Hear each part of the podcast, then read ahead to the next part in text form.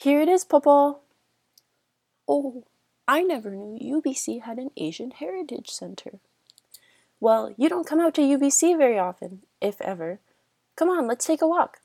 Careful down the gravel slope. Let me hold your hand. My legs aren't what they used to be. It's okay, I've got you. Let's follow the concrete path to the right over here. This is a nice forest. Did you know your Gung had a forest trail named after him in Port Renfrew? Yes, you told me about that a while ago. The John Quinn Trail. He had a woodmill over there, you know. Would you like to go visit sometime?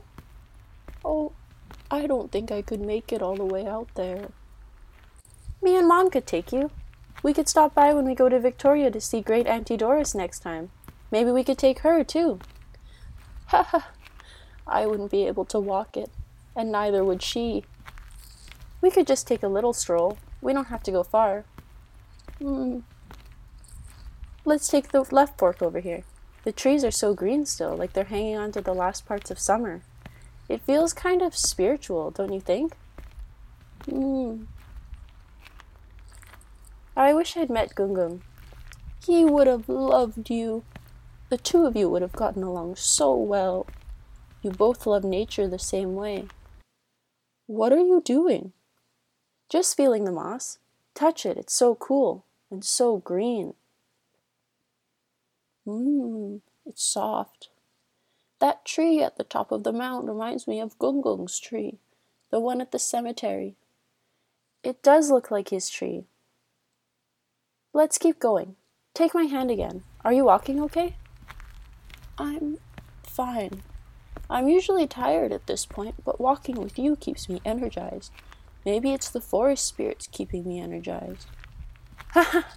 or maybe it's talking about Gung Let's turn left here. We can walk beside the building on the gravel path. We can just follow the path all the way. Oh, hear the birds. Not gone away for winter just yet. You know, when you were little, very young, no more than a year old, you were sitting in your high chair. I was standing in front of you, feeding you rice, and all of a sudden you started smiling. Smiling and smiling, you wouldn't stop, wouldn't open your mouth for the spoon. You were looking at something behind me. Then you waved, and I knew it was the spirit of Gung who had come to visit you. I know that story, and you know the white ceramic bird wind chimes I have in my kitchen. Gung loved those. They were actually a gift from him to keep your mom quiet as a baby. He would put your mom in her little bed on the kitchen counter and cook us dinner all around her.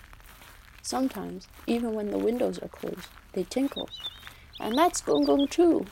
That's what the bird song reminded me of. I want to show you something up ahead.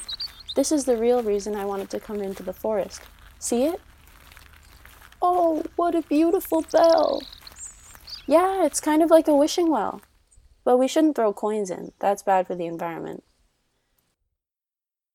When I stood in front of it for the first time, I had the strangest feeling. Like Gung was right there with me, beside me. Anyway, that was a long walk. Do you want to sit down on that bench up ahead? No, no, I'm fine.